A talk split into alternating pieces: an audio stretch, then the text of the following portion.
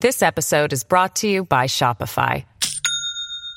Do you have a point of sale system you can trust, or is it a real POS? You need Shopify for retail. From accepting payments to managing inventory, Shopify POS has everything you need to sell in person. Go to shopify.com slash system, all lowercase, to take your retail business to the next level today. That's shopify.com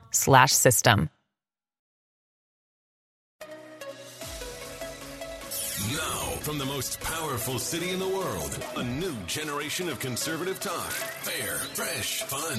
It's the Guy Benson Show with Guy Benson.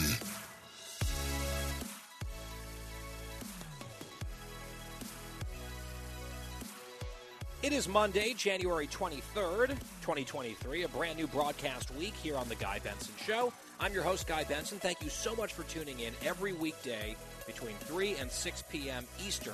You can also catch our free podcast on demand, no charge, every day when the show is over. That's GuyBensonShow.com, our main website. You can also check out FoxNewsPodcasts.com or wherever you get your podcasts. Follow us on Twitter and Instagram at Guy Benson Show. Lots of good content there.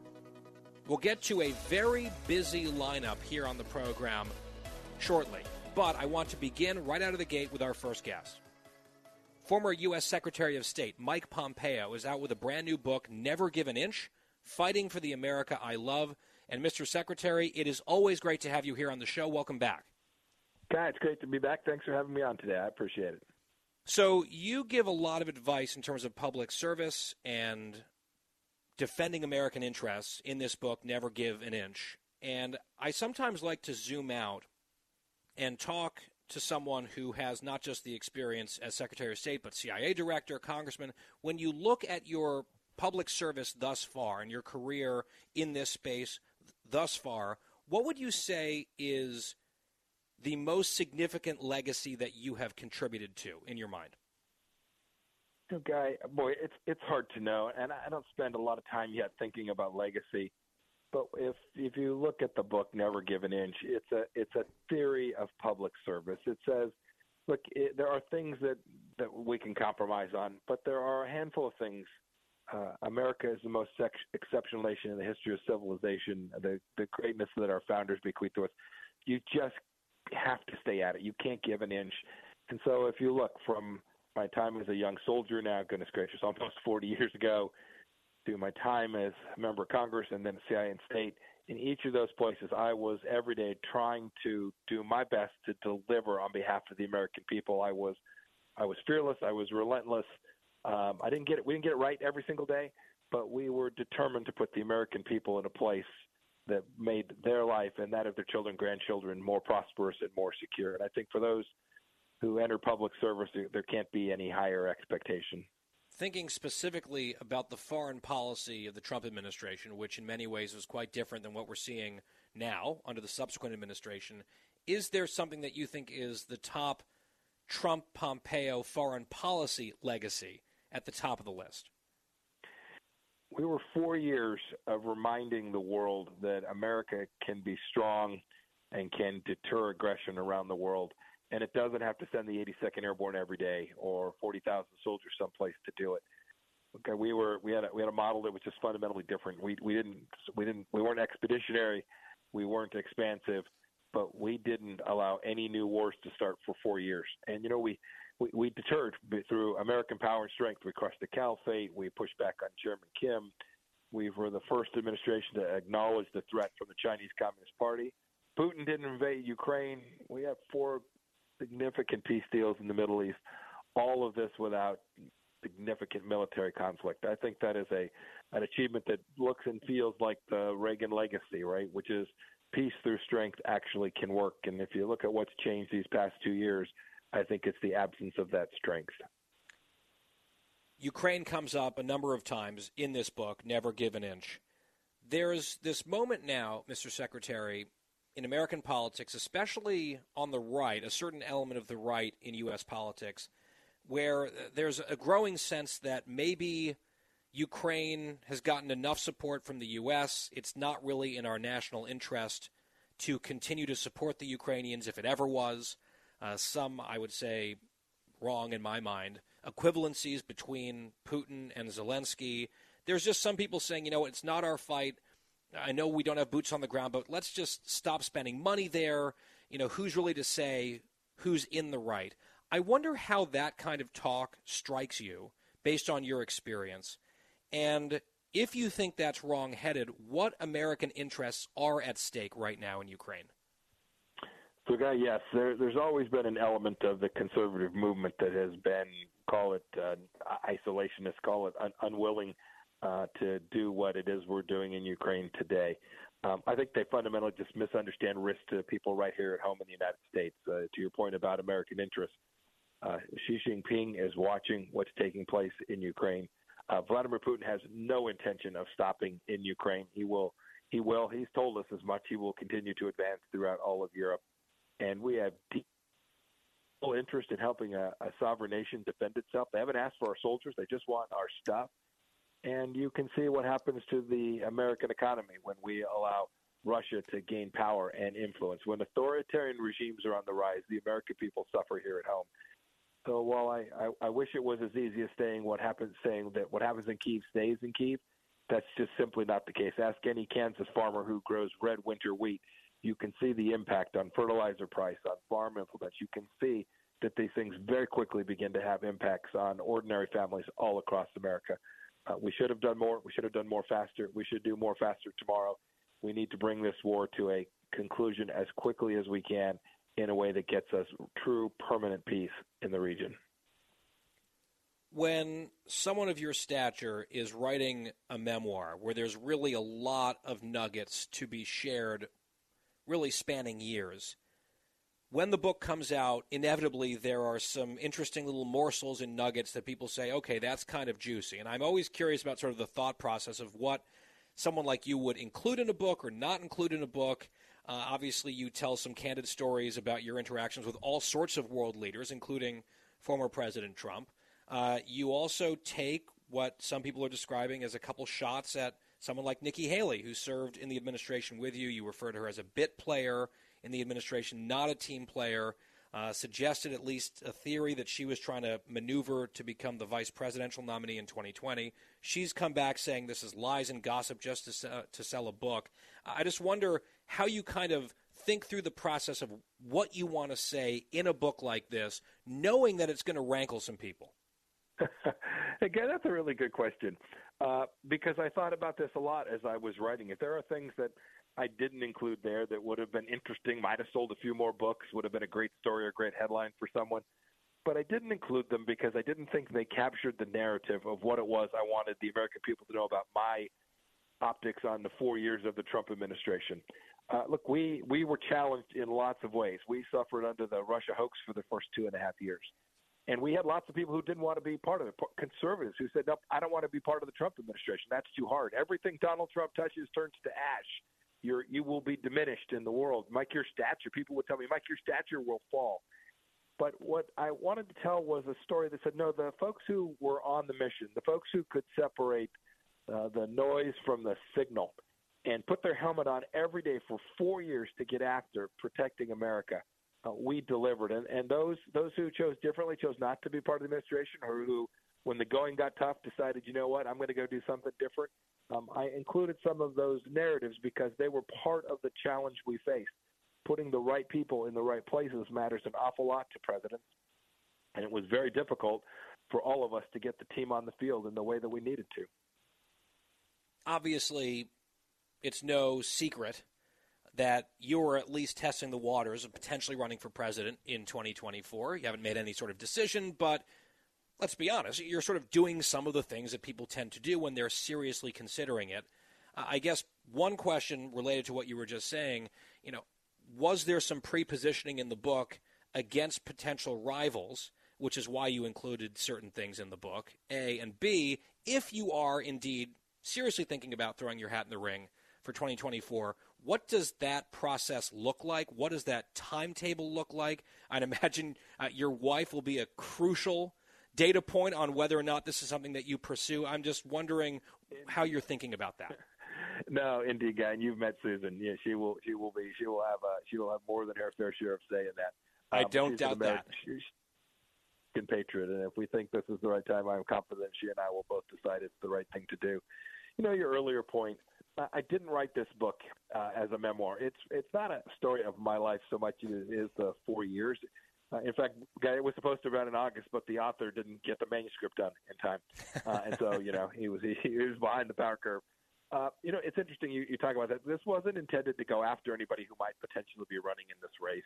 In fact, there were things, stories that I contemplated having in, and I pulled out because I thought people might say just that, and I, I didn't want that. I wanted this to be an important, positive story about how you take risk, how you deliver for the American people. And you know, a couple things have been picked out. I, I kind of regret that. Maybe I, I should have pulled them. Um, but it is important for the American people to see all that was going on inside what was an incredibly unique I mean, right? This was an incredibly unique administration. I, I ran a machine shop in Wichita, Kansas. There'll never be another CI director who ran a machine shop. This was this was a unique administration. I wanted them to see that, warts and all. Mr. Secretary, you and I, one of the most memorable trips of my life was when I accompanied you and your delegation to Russia, uh, to Sochi, where you met with your counterpart, Sergei Lavrov, and then also Vladimir Putin showed up uh, unexpectedly, at least to the press corps. All of a sudden, there he was in the room. And it was eye opening. It was a little bit unsettling at times being in Russia. I remember the reason I mention this is I remember very distinctly the many sort of processes and protocols that were in place on that trip when it came to securing sensitive information and potentially classified information or even just our personal information. We really had to jump through some hoops going to Russia, being on Russian soil. We also have protocols here at home when it comes to sensitive material. And of course, one of your predecessors, the Secretary of State, famously had a huge scandal on her watch with her secret email server that was unsecured and had top secret information on it. We've now seen back to back presidents embroiled in something like this former President Trump, the whole Mar a Lago issue, and now this ongoing rolling scandal involving President Biden, where we got even more information just this past weekend, yet more classified material found uh, in his private home where it should not have been. Can you just first, for our audience, talk about what taking classified material seriously actually looks like? Because the White House says Biden takes it very seriously. Obviously, the actions don't line up with that. In terms of the way that you went about that, what does that look like in practice? Okay, that was that was a remarkable trip to Sochi, and you're right. We asked not only the media that was there, but the government officials, my team that was traveling, all had uh, a very strict set of protocols about how to protect the information that we were all traveling with. Uh, and this holds true here in the United States as well. Every one of us who sees uh, sensitive or classified documents has a signed agreement that says they will handle it properly. I cannot for the life of me figure it out how uh, as a senator, President Biden appears to have gotten documents out of the uh, Capitol Hill SCIF. I was on the Intelligence Committee when I was a House member. It just seems implausible to me. Uh, but is, this is serious stuff. This uh, w- w- there's often people, oh, stuff's overclassified.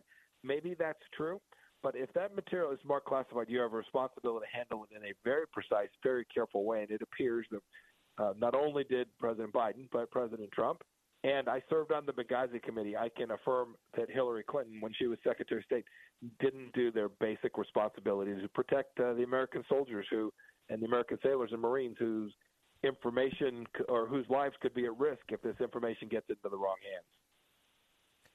When you hear the current president of the United States, in light of everything that has come to light over the last two weeks, look into the camera and say, as he did, I believe, on Friday, that he has no regrets and there's no there there. This is before the latest there dropped. What's your reaction to that? It's heartbreaking. I suppose I have other reactions too, maybe anger as well. Uh, I, I suppose it's possible that some point in time, accidentally, I had classified information and I got it to the wrong place. I, I, I suppose it's possible. Um, I did my level best to make sure. But had I found out that I did, if someone said, Mike, you had this in the wrong place, I would have an enormous amount of regret. I would be enormously focused on finding out what it was, how it got to the wrong place, how to make sure it never happened again. And to the extent it created any problems, making sure I did everything I could to mitigate the harm that I may have imposed on someone.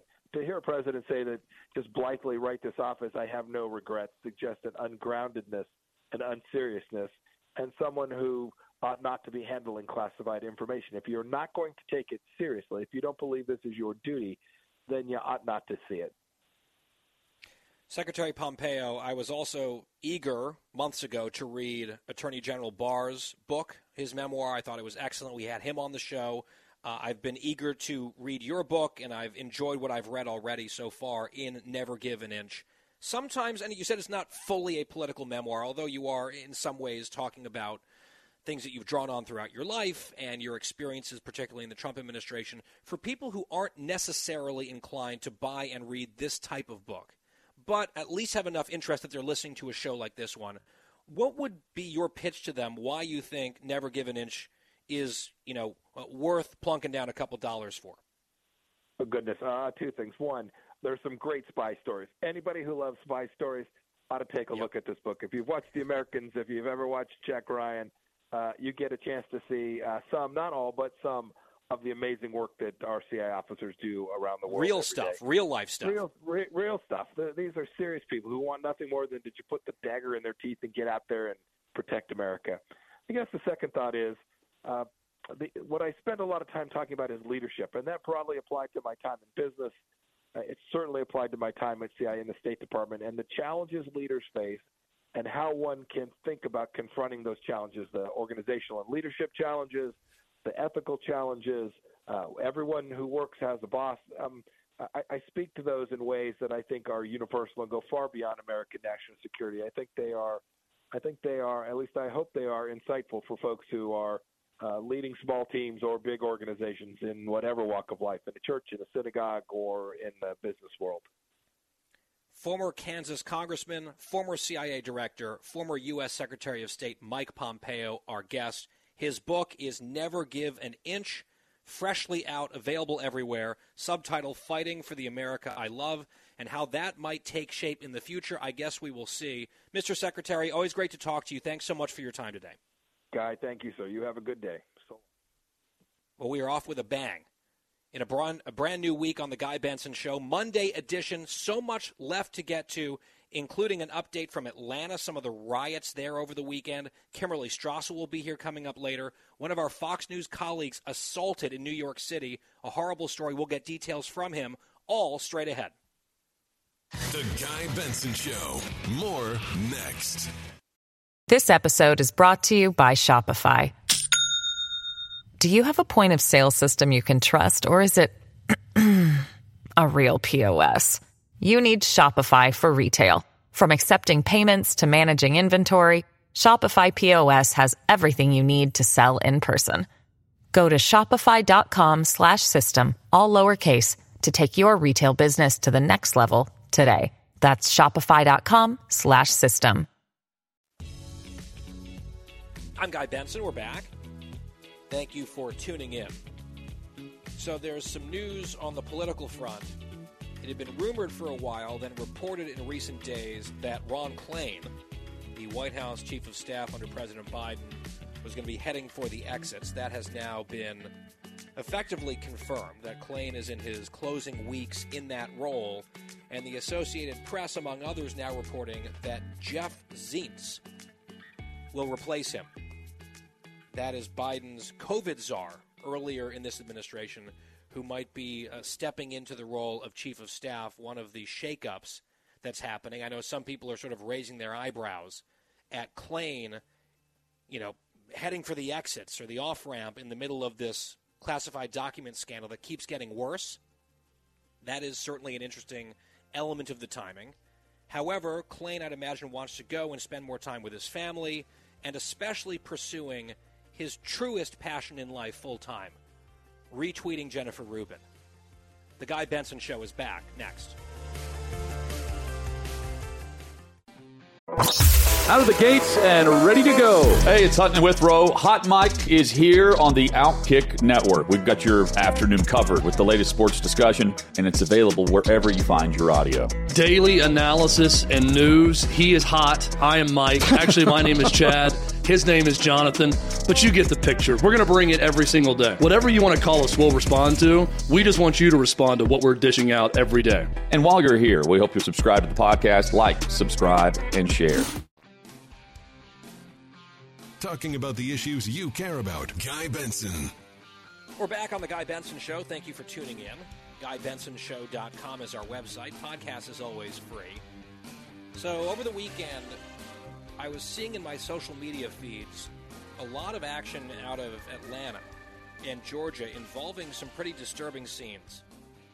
Some protests that turned into riots, some familiar scenes, police cars being torched. It wasn't something that I saw a lot of mainstream journalists covering very closely. Conservatives were talking about it, what's going on here. It was covered a little bit. What exactly has been happening in Atlanta and why? Joining me now is Scott Reinhold, aka Rhino, co host of the morning show, Morning Extra, along with Tug Cowart on Atlanta's one and only conservative news talk station, our great affiliate down there, Extra, 106.3 FM. And Rhino, it's great to have you back on the show. It's great to be back. Thank you so much, Guy, for having us, and uh, I'm glad to be able to talk to you about this. It's a story I've been following for over two years and warning about, saying that this is where we're heading. Over two years, right? So it's boiled over just in the last couple of days, but just give us the background here. How was this two years in the making in some ways? Well, this started when Rayshard Brooks, who was killed in front of a Wendy's by an officer named Garrett Rolfe during the summer of domestic terrorism, or the summer of love, as they wanted to call it. But what was going on when they were tearing down CNN Center, when they were at the Wendy's and they were burning it down, and when uh, Rayshard Brooks pulled the taser away from Garrett Rolfe, the police officer, fired it back at him. Our mayor at the time, Keisha Lance Bottoms, came out and really defended Rayshard Brooks before anything else came out, never even gave that officer time. So it was already labeled that this was a police officer and an officer involved shooting. And that's when we started to see some of the members for Antifa and BLM start moving into the city to start some of these protests. And some of them, especially the Antifa members, started heading to what was already called the uh, Cop City, or they were already talking about because the deal was already in the making. And that's where they decided to hide out inside the old Atlanta prison farm. Okay, so this Cop City thing, I know that at least part of the protest is about some sort of, you know, planned law enforcement facility. That is one of the components that led to a series of events culminating in some of these violent riots. They're anti cop, period, right? So they're, they're not going to like mm-hmm. anything that the police do. And then there was someone who was killed, right? One of the protesters was killed. And if you see some of the left wing posts about this, it's like just this innocent victim of yet more police, quote unquote, violence. Uh, actually, the details of that shooting are extremely damning for the now deceased individual. Talk about that. Yeah, they're definitely damning now. And we have to go back because this started uh, really about two years ago when the first problems began, when they started to look into who was being who was involved in building what they call Cop City, which is really the Atlanta Police and Fire Training Center. And the center was made so that they would have an area where they could put out fires, they could do live shooting exercises, and it was approved by City Council, mostly Democrats. And Keisha Lance Bottom even even talked about how this would be used to train officers to de escalate these techniques. So it was actually a good idea. So they have been there lighting fires. They've gone to the construction company, Brasfield Gorrie, and they've wrote you know, in graffiti on their walls. They broke into their offices. They started throwing Molotov cocktails at police. These are stories that even our paper here, the Atlanta Journal Constitution, never really covered or talked about. It was something that only we would talk about on air. Well, we fast forward to so ca-. Just, just, just to jump in, it's like happening at the fringes, at the margins, some people turning a blind eye to it, but an escalating series of attacks against this facility itself and the people who would help build it a place to, just to underscore what you're saying, Rhino, to train police officers and firefighters. You would think that people who want accountability would be in favor of more and better training, but because of their animus for the entire you know department and, and anyone who wants to be an officer in law enforcement, this is the enemy. So there was this series of attacks, lower level, and then it sort of boiled over with this shooting that I just referenced. Get let's talk about that. Yeah, the So the shooting, this was what was going to make it boil all over because what they do is they camp inside these trees and they pretend they call it defund the forest, and that's their Twitter account, and they put out there that they're defunding the forest or defending it. And what it is is really defund the police. And this is one of the protesters that was there on the day of. They've been going in clearing these guys out so they could get the construction companies in there to really just layer and level the land. Now, they want to tell you that this is just taking away the green space. In fact, the green space is involved in there. Well, this gentleman was in one of his tents, and as they swept through, he decided to fire a shot through his tent at the officer and hit him in the hip. Uh, luckily, the officer, a state trooper, did survive. Unfortunately, you do not have to have body cams all the time if you're a state trooper. And because there were different uh, divisions of police, you had the Georgia State Troopers, you had the DeKalb Police, the Atlanta Police, different police units there. It got confusing at the time. So they're complaining about the body cams. Uh, but now we found out that the 9 millimeter that was used and the ballistic tests do match the gun that Tehran did buy. And he bought the gun legally. So it was a legal gun, but he had no right to be on this property. And this property well, has and he a shot a cop. history. I mean, yeah, so, exactly. just just to be clear, here he is trying to prevent the construction of a duly enacted and passed by the city council training center for police and fire departments in Atlanta, and he was there kind of squatting and trying to occupy the place to prevent it from getting built as part of this left wing protest. He bought a gun. He had the gun there in his tent, and he shot a cop. He was then killed, and they're like treating him like he's some sort of victim martyr, which led to the quote unquote peaceful protests, which then became a lot less peaceful pretty quickly with some pretty like familiar patterns, Rhino. So walk us through that timeline. How did things sort of spin out of control? So the day after the shooting, what they were trying to say was the officer was hit by friendly fire. So that made everybody get really upset and that they didn't have the body cam footage. So they went ahead and they already put out what they called the night of rage on the 20th of January. And quickly, Twitter found it and said, okay, that's it. We're taking it down. They took that down, but they have plenty of channels. And Antifa has been here long enough where they know. And five of the six people that were involved and arrested on domestic terrorist charges aren't even from this city. And that's where Right. the big problem is. They keep coming into the city and setting up this autonomous zone. So as soon as they were able to get it out, that they would have a peaceful protest on the 21st at the underground. Everybody knew there was still a call to action to have violence against police officers, and they put hits out on police officers. And the one thing they did here and what they do is they say, We're not attacking small businesses, we're attacking the businesses that get involved in taking away this tree cover.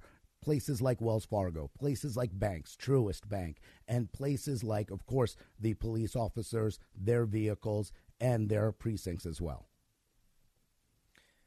And again, this is being done, just how twisted this is. This is all being done in the name of preventing a training center from being built. I mean, we have laws, right? We are a society that at least should be a society of law and order. This was passed by the elected representatives of the people of Atlanta, and they don't want that because they hate cops. And in the process of protesting the cops, one of them shot a cop and was then killed. That's what happens. If you shoot a cop, there's a high likelihood that things are going to end very badly for you. That's what happened to this guy. And they're treating him like a martyr and using that to justify and sort of trying to, to deny his culpability in shooting an officer. They're treating him like some sort of hero or saint and using that to vindicate in their minds or justify further violence. And then there's the coverage of this. At some point, there's you know enough stuff on fire and you know open violence and, and conflict that the media has to cover it. I see that CNN over the weekend had a guest on a an independent freelance journalist, quote unquote, who said that the word violent should not be used to describe the riots. Uh, and this is, you know, split screen basically from a police cruiser on fire. So again, echoes back to 2020 and some of the gaslighting. I mean, where they like they are literally trying to say it's mostly peaceful when you've got things, you know, being burned down by these arsonists and these rioters. Uh, it turns out that that same freelance journalist that CNN gave a platform to was retweeting the GoFundMe for the family of the guy who shot a cop. Uh, that's an interesting choice to put someone like that on the air, but that's a choice that they made. What are you noticing, Rhino, about the national coverage, such as it exists, of what's happening versus the local coverage? And what's the feedback you're hearing at Extra from callers, as from people in the community, how they're responding to what's happening? So this is a weird scenario now because now I've followed Antifa in Portland. I've followed Antifa for years. And so I know what they do. I know how they work. I know what they want to get done. A lot of people here don't know that. They actually think these people are here to defend the trees and it's not what it is. Now what the people are starting to realize is we're not doing it again. We've done this in 2020. So I'm kind of happy it happened here in the state of Georgia because we have a really strong governor, a conservative governor who will not take this. We have a attorney general in Chris Carr who said no, violence is going to be used when we talk about this event because this is what it is. He he shot a police officer. That is a violence. Uh, lighting a police car that is violence. Breaking windows is violence. So if this were to happen in a, a democratically controlled area like Portland, Oregon, or Oregon in general, or California, Seattle, it would continue right. to go on. Yeah, exactly. But here, we're putting an end to it. And I think people all over the country are like, hey, there needs to be change. Yes, we all know that people need to be trained better, but this is not the way to go about it. And they're getting tired of Antifa making their cities look bad because, once again, these aren't Atlantans. These are people from out of the state trying to make an issue out of something that isn't. They don't mm-hmm. want any kind of government. And now Democrats are realizing that and they're on the same page. We have to give the mayor, who is a Democrat, Andre Dickens, some credit. He's come out, he's talked about it, he explained the violence, he explained that the gun was found, he explained about explosives they used, and that this is not a peaceful protest. Yeah, I mean, it's by definition, it's not peaceful. You don't get to call it that. I know the media really tries. Uh, the the famous what was it? The famous Chiron at CNN uh, fiery, p- mostly peaceful but fiery protests while stuff, you know, the city's burning down in, in Minneapolis, I believe it was, a number of summers ago. You can't keep trying to force feed, uh, force feed people that kind of narrative when the images speak for themselves and contradict directly uh, any type of spin that's being put on it. You mentioned, you know, the mayor speaking clearly about this. I saw some of the comments and postings from Governor Kemp very strong. This type of thing will not be tolerated. Uh, to your point, some of the folks who have been arrested on terrorism charges, you look at the mugshots, and these are just like left wing dregs, white people uh, who aren't from Atlanta, like coming in and doing their domestic terrorism, Antifa, like tourism almost, like on their little safari of destruction. This is what they do. They're horrible, sort of just loser people who come in to attack police and destroy things and they're interlopers coming from elsewhere. I'm sure there are people in, in the community there who, who do resent that. I have seen, though, on the other hand, a lot of Democratic politicians, some of whom are from Georgia, some of whom are just national figures, who don't really want to comment on this, have not been returning phone calls for comment from like Fox News Digital. I saw a very sort of tepid tweet from Senator Warnock on this. It seems like there are some folks, especially left aligned politicians, who would just prefer that everyone avert their eyes from this whole thing. Yeah, absolutely. And I think part of that goes to, I think it connects to the Biden document story. You know, here we've listened to them talk about Donald Trump and his documents, and here they're caught doing the same thing. Here they talked about January 6th and an insurrection, and you'll talk about three Marines. One of them puts a MAGA hat on a statue, and that is covered like all day, all day. And then something like this where a cop gets shot. Now all of a sudden we get no coverage for it. So I think that Democrats and Republicans alike are saying, hey, this is not good. We have to put an end to this. And I think Democrats are getting scared that they're now going to see the hypocrisy of the Democratic Party and the things that they've said on both almost every issue at this point and show like this is the real violence. This is what's happening. They're lying about the prison farm. This prison farm has been clear cut. In 2009, there was a fire. There wasn't a tree left. In 2017, there was a fire. No trees left. This isn't a forest that they've been saving for years. Up to three years ago, they tried to make it a green space.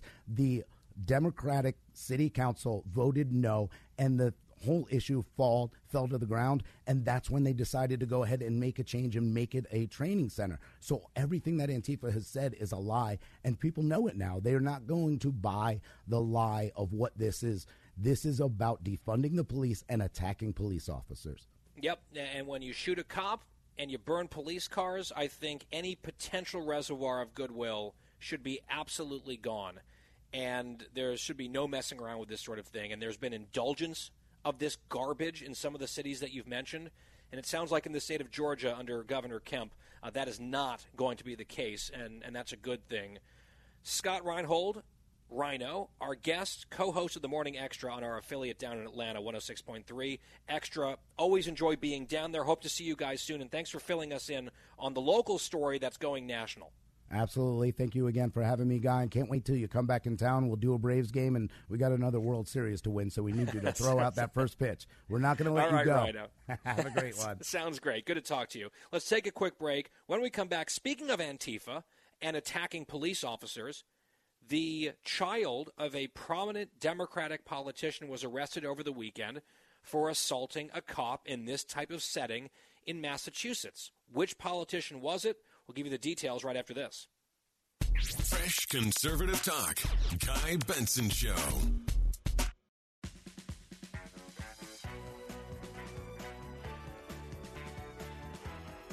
Back here on the Guy Benson Show. So, House Democrats have a new leadership team. Right? Their minority leader running their caucus is Hakeem Jeffries, who's an election denier multiple times over. And his number two is Massachusetts Democrat Katherine Clark. Congresswoman Clark's child was arrested over the weekend. This is not a minor, this is an adult. Arrested over the weekend for allegedly assaulting a police officer. This person was caught spray painting all cops are bastards on a building, was arrested in the process, allegedly assaulted an officer. Other members of this left wing Antifa group, aren't these just wonderful, upstanding people? We are just talking about them in Atlanta. This is now their like Boston cell or offshoot. Hurled profanities at the police for making the arrest, and another member of this Antifa gang assaulted another cop in the process. So this is the child, and I keep saying child because it's confusing what this person's gender is. I've seen different names. I've seen daughter and son. The congresswoman put out a tweet referring to, I think, her as, as Riley. I think it might be a non binary they them situation. I think biologically male. I don't know. But she tweeted last night, my daughter, there we go, was arrested in Boston. I love Riley. This is a very difficult time in the cycle of joy and pain in parenting. And basically said that she was confident in the legal process. But got the binary, non binary adult kid spray painting all cops are bastards and then attacking a cop physically. This congresswoman rails against the extremist, dangerous Republicans. Maybe she should be concerned about her own family on that front. Another hour coming up. Live from the most powerful city in the world, unconventional talk from a fresh, unconventional conservative. Guy Benson Show.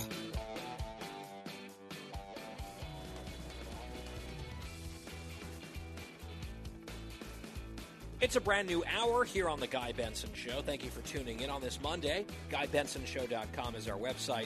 Podcast is free after the show every day. GuyBensonShow.com. Follow us on social, Twitter and Instagram, at Guy Benson Show. A lot to get to here in these last two hours of today's show. Let's get you a Fox News alert. With the Dow closing up 253 points today, finishing up at 33,628. Joining us now is Kim Strassel, Potomac Watch columnist at the Wall Street Journal, member of the editorial board there, a Fox News contributor. And Kim, it's always great to have you. Welcome back to the show. Hi, Guy. It's great to be here. I want to play at least one soundbite for you. Uh, Karine Jean Pierre having another tough day. Aren't they all for her? But uh, it's particularly tough these last few weeks. The news assembled, you know, journalists, the press corps at the White House, still asking questions about this uh, Biden document scandal, considering that even more documents were found over the weekend. I thought maybe we were done with this. Apparently not. Uh, we'll get into some of those details later this hour. I have even more questions. They aren't resolving questions, there are more and more questions. So, Karine Jean Pierre was asked a question about this assertion, Kim, that we keep hearing from the White House, from the president and his defenders, about how seriously he takes classified materials. Uh, here's how she tried to handle, I think, a completely fair question. Cut 24. Why then did it take several searches and the FBI coming in to uncover the full extent of the documents? I understand your question. I've, I've said many times, the president has said many times, he takes this very seriously. You've heard directly from him. You just said that his team is cooperating fully. And just want to add, you know, and you heard from his team that the FBI was invited into uh, the president's home. I'm not going to go beyond that. That is that was in the statement that was released on Saturday. Again, these are questions uh, that should that have been answered to our you know that have been answered from here. That has been answered for my colleagues. Anything else? My colleagues are my colleagues going to speak to all of you in just a few minutes, a few moments, and uh, you can ask more more intel in detail. Uh, so then they went on to press on this point, why does he keep saying like what is the evidence that he takes this seriously considering that now there have been all these discoveries of all these documents? And Karine Jean-Pierre's response was well he takes it seriously because he has said multiple times that he takes it seriously just like a completely circular answer Kim. Uh, they've got to do better than that although I guess the facts aren't friendly to them well, right, because you have to judge them on what they have done, not what they have said. And here's the problem. They said, trust us. We sent Biden's attorneys in and they did a thorough search of Biden's residence in Wilmington and his Rehoboth Beach house and that Penn Biden Center. And we've turned over everything that was found. Only now the Department of Justice goes in and it turns out they didn't get it all. So that makes it very difficult for them to simply say, we take this seriously and you should trust us. And I would also point out, Guy, that I don't think the president did himself any favors last week when he was asked about this in California. And he said, I have no regrets. Um, I, yep. You know, I am following what the lawyers have told me that they want me to do, and there's no there there. Well, you know what? You could at least express some regret that, regardless of how this came to be, that there is classified information wandering around in your residences, and that it has been that way in some cases for almost 15 years, given that some of this seems to stretch back to his time in the Senate. That's exactly right. And speaking of, because I was really hammering on the no regrets point on Friday after he said it. And then I think the no regrets posture looks even worse after yet another round of discovery at that same house, this time by the DOJ, by the FBI.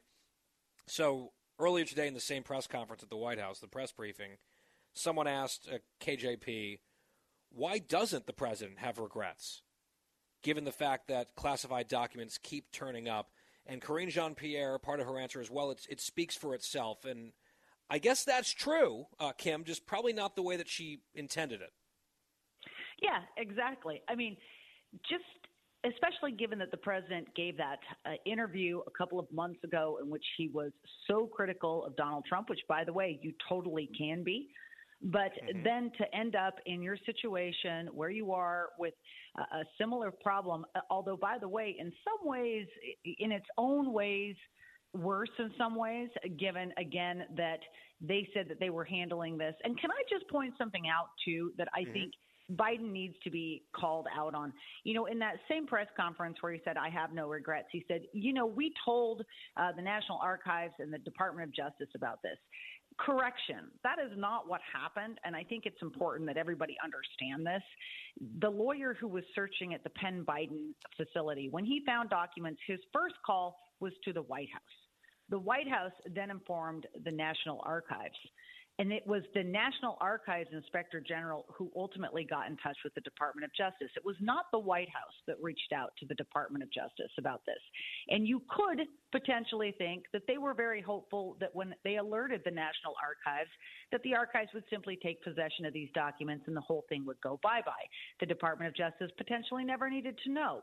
Now, that's not what happened. But this argument that they have went running to the Department of Justice, you know, to surrender all of this and alert them to what has happened, that is not exactly what yep. happened on the record. Well, and also, and a few guests have made this point in recent weeks, it does seem strange because I guess the the story, the official story is they were packing up that office and they were moving the stuff because he was no longer going to be working there. So they were basically just in the process of moving, and that's how these things happen to be discovered in a closet. I mean, who sends lawyers to go move, right? Who sends lawyers to go do that kind of thing? That just seemed like a very weird detail here that maybe there's an explanation that makes perfect sense. Just at first blush, it seems odd to me. To be like, oh yeah, we've got to pack up some stuff over at the old office. Uh, let's let's send our attorneys to do that. Weird. Uh, and then you're right. The timeline that you just described w- was exactly correct. And they've just been giving us pieces of information dripping as it continues, right? And and unfortunately for them, uh, they've kept embarrassing themselves by not exactly putting a bow on this thing and having it all resolved, even though they sat on it for two months, waited until after the election. This was discovered before the election. We know that Alita, uh, Anita Dunn, who's a big Democratic sort of comms spin person, famously tried to freeze Fox News out of the Obama White House for a while back in 2009, went to war with Fox. That's Anita Dunn. She's married to Biden's personal lawyer. They were the ones sort of driving the secrecy and the cover up here. Then they finally revealed what was happening, uh, and it was reported in the press months later. And even then, they couldn't get all their ducks in a row, which I think is just, you know, inept. Meanwhile, Kim, I just want to ask you because I know you've written about the double standards at play on classified documents. I could not imagine a tweet that helps exemplify that better than this tweet yesterday afternoon from Peter Strzok, who, of course, was uh, the famous fanatically anti Trump partisan who was a core element of the FBI investigation into the whole Russia collusion false narrative, who ultimately got fired because he was just so biased, and, and you can maybe shed additional light on his background. But he offered, because he's now, I think, uh, an analyst for one of our competitors, either NBC or CNN picked him up.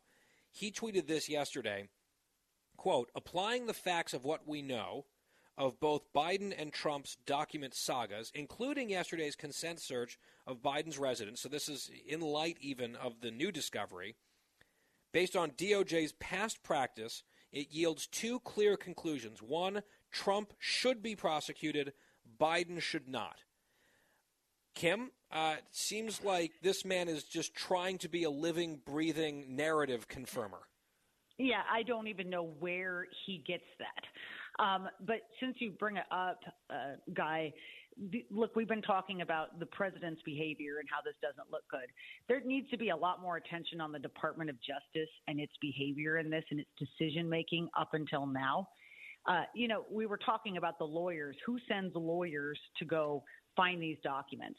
Um, then we find out, according to uh, newspaper reports in my newspaper, the Wall Street Journal, that there were discussions early on between the Department of Justice and the Biden team about whether or not DOJ should take the lead in any subsequent searches.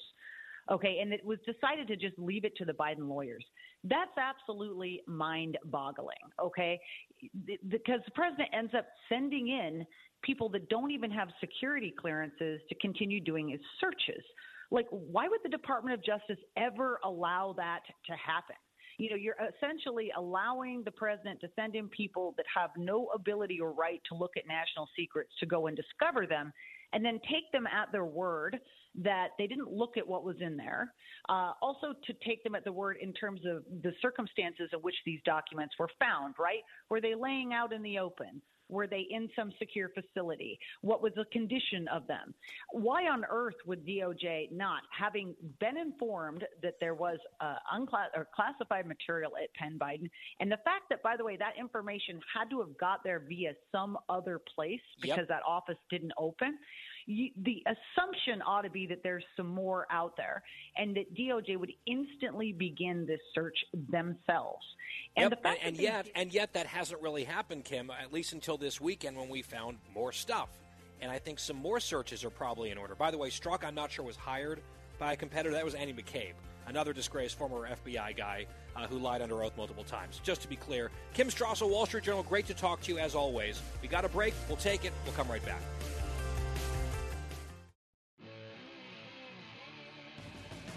I'm Guy Benson. We're back. A mass shooting in California over the weekend, ending in tragedy. Ten people were murdered, ten more wounded at a ballroom celebration over the Lunar New Year. This was in Monterey Park, California. So there were people celebrating the Lunar New Year. I know it's like Chinese New Year and the suspect has now been identified as a 72 year old Asian man whose name I'm not going to repeat because that's our policy here with mass shooters. Unusual to have someone that age. Often it's young, disturbed men. This was an old, disturbed man. I know police were still trying to figure out the motive here. The police identifying the killer hours after the suspect had shot and killed himself in a white van in Torrance, which is about half an hour away from the shooting location, Monterey Park. Authorities, according to the FoxNews.com write up, said this was the same van the suspect had used to flee Saturday night's shooting. And I will just say this it's horrible. People at a celebration enjoying their Saturday night, someone walks in with a gun and murders 10 people. There's nothing to say other than express outrage and horror about what happened. And to pray for some degree of peace and resolution for the families of the victims. Because this just feels and sounds so completely senseless. Then he speeds away, drives 30 minutes, and kills himself. That's apparently the timeline. Now, there was a different timeline playing out on social media, which unfortunately is so often the case with tragic events like this and atrocities, where there's a report of something happening. People immediately go straight to their ideological battle stations with their pre prepared arguments, with the same people that they're always going to blame no matter what. And we watch the same exact pattern play out over and over again. And one component of it is this partisan ideological blame game, where in those initial hours, you had a lot of people saying that this was anti Asian hate and white supremacy. Not just random Twitter users that I'm not picking, but major news organizations were at least insinuating heavily that must have been the case. I think NPR in particular was leading with that theory early on. Then, of course, there were the immediate calls to ban assault rifles, quote unquote, because the assumption was that must have been the gun that was used. So we've got people teeing off on white supremacy and assault rifles, viciously attacking anyone who might question them or disagree with them. And then, as the actual evidence comes in, it turns out that the assailant himself was not white, was not a white supremacist, was an Asian or a man of Asian descent, which was obviously complicating to the initial racial factors that were just imputed onto this thing automatically, reflexively, by certain people who do this for political reasons. And then the big angry discussion about like banning AR 15s continued regardless of the facts. And the facts suggest here that the weapon in question was some sort of handgun held with one hand, a semi automatic. Semi automatic handguns are extremely common. And the idea of trying to ban handguns is something that a lot of anti gun activists are a little bit nervous to talk about. They want to focus on certain kinds of guns that look scarier, when in fact the vast majority of gun deaths in this country are inflicted by handguns.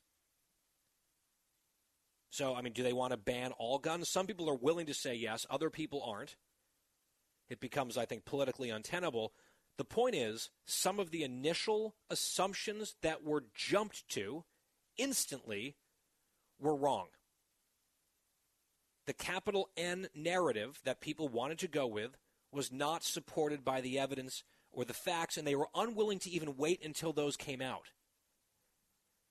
I know the news media has been covering this story very heavily, as they should. 10 people are dead.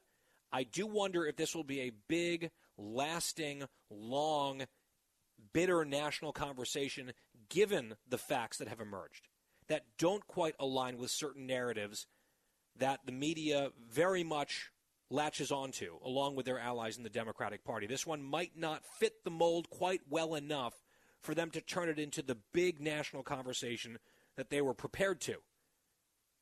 If the details might have been a little bit different. I guess we'll see. I hate to be this cynical about it. The families of the victims certainly have no room for this kind of cynicism or politicizing of anything. They are going through some of the worst, most horrific, gut wrenching moments of their lives. But in terms of our society's response broadly to things like this, it's hard not sometimes to get cynical because there are patterns that repeat themselves. And we saw some of that playing out over the weekend. Our thoughts and our prayers, which no is not a trite thing, go out to the victims and to their families. Absolutely senseless. So horrible. And we didn't want to just ignore it. It's a big news story. We're going to cover it, talk about it, try to do so honestly on The Guy Benson Show. With that, we will step aside. We will be right back. Please stay tuned.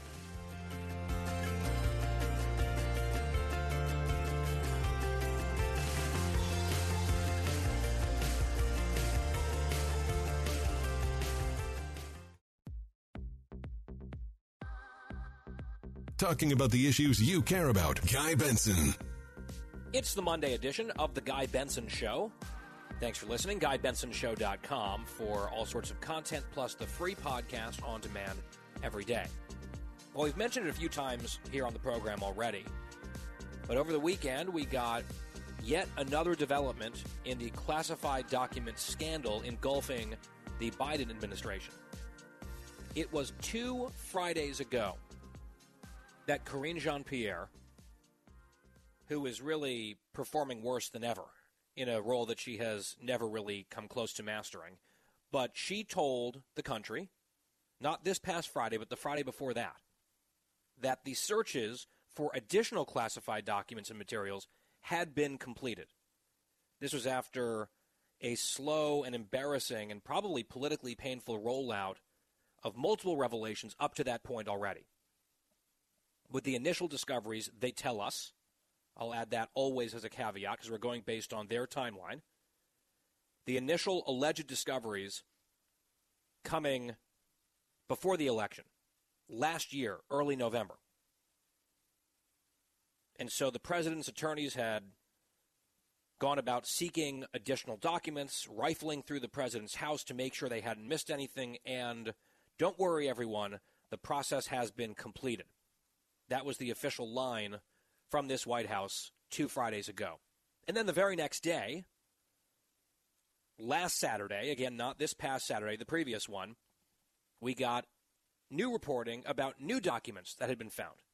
Classified documents not previously disclosed at the president's home in Wilmington, Delaware.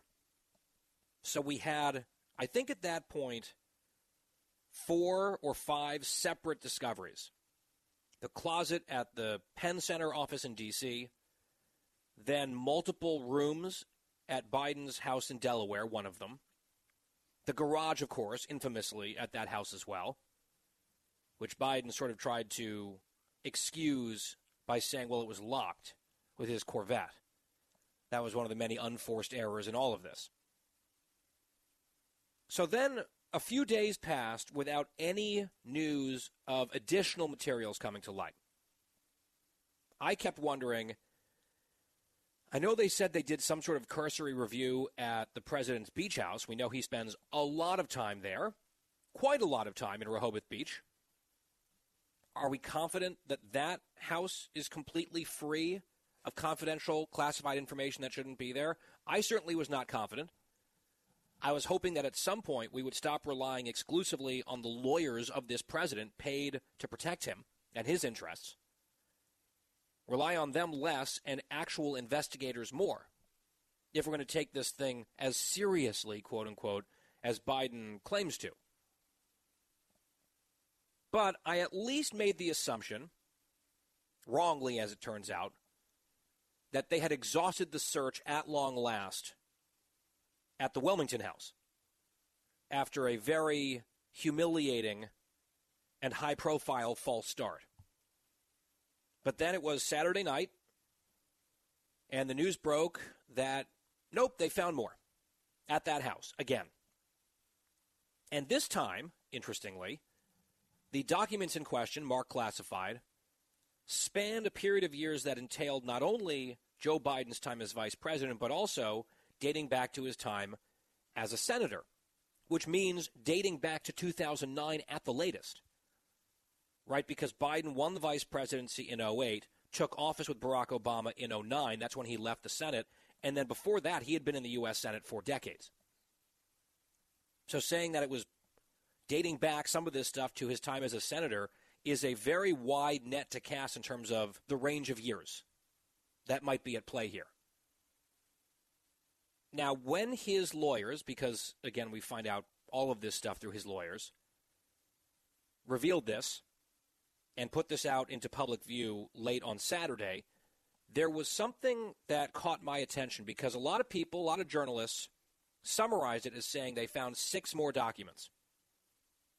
But if you read the way that they framed it, it was much more slippery than that. So, in this statement from Biden's lawyers, we find out, first of all, this was a DOJ search, finally. This wasn't his lawyers sort of looking under couches and stuff, going through cabinets this time. It was the Justice Department that requested to actually do some of the searching themselves, which I think probably was in order all along, certainly after the initial discovery was made in that closet. And now there are reports that additional requests by the DOJ to conduct searches have been granted by the Biden people.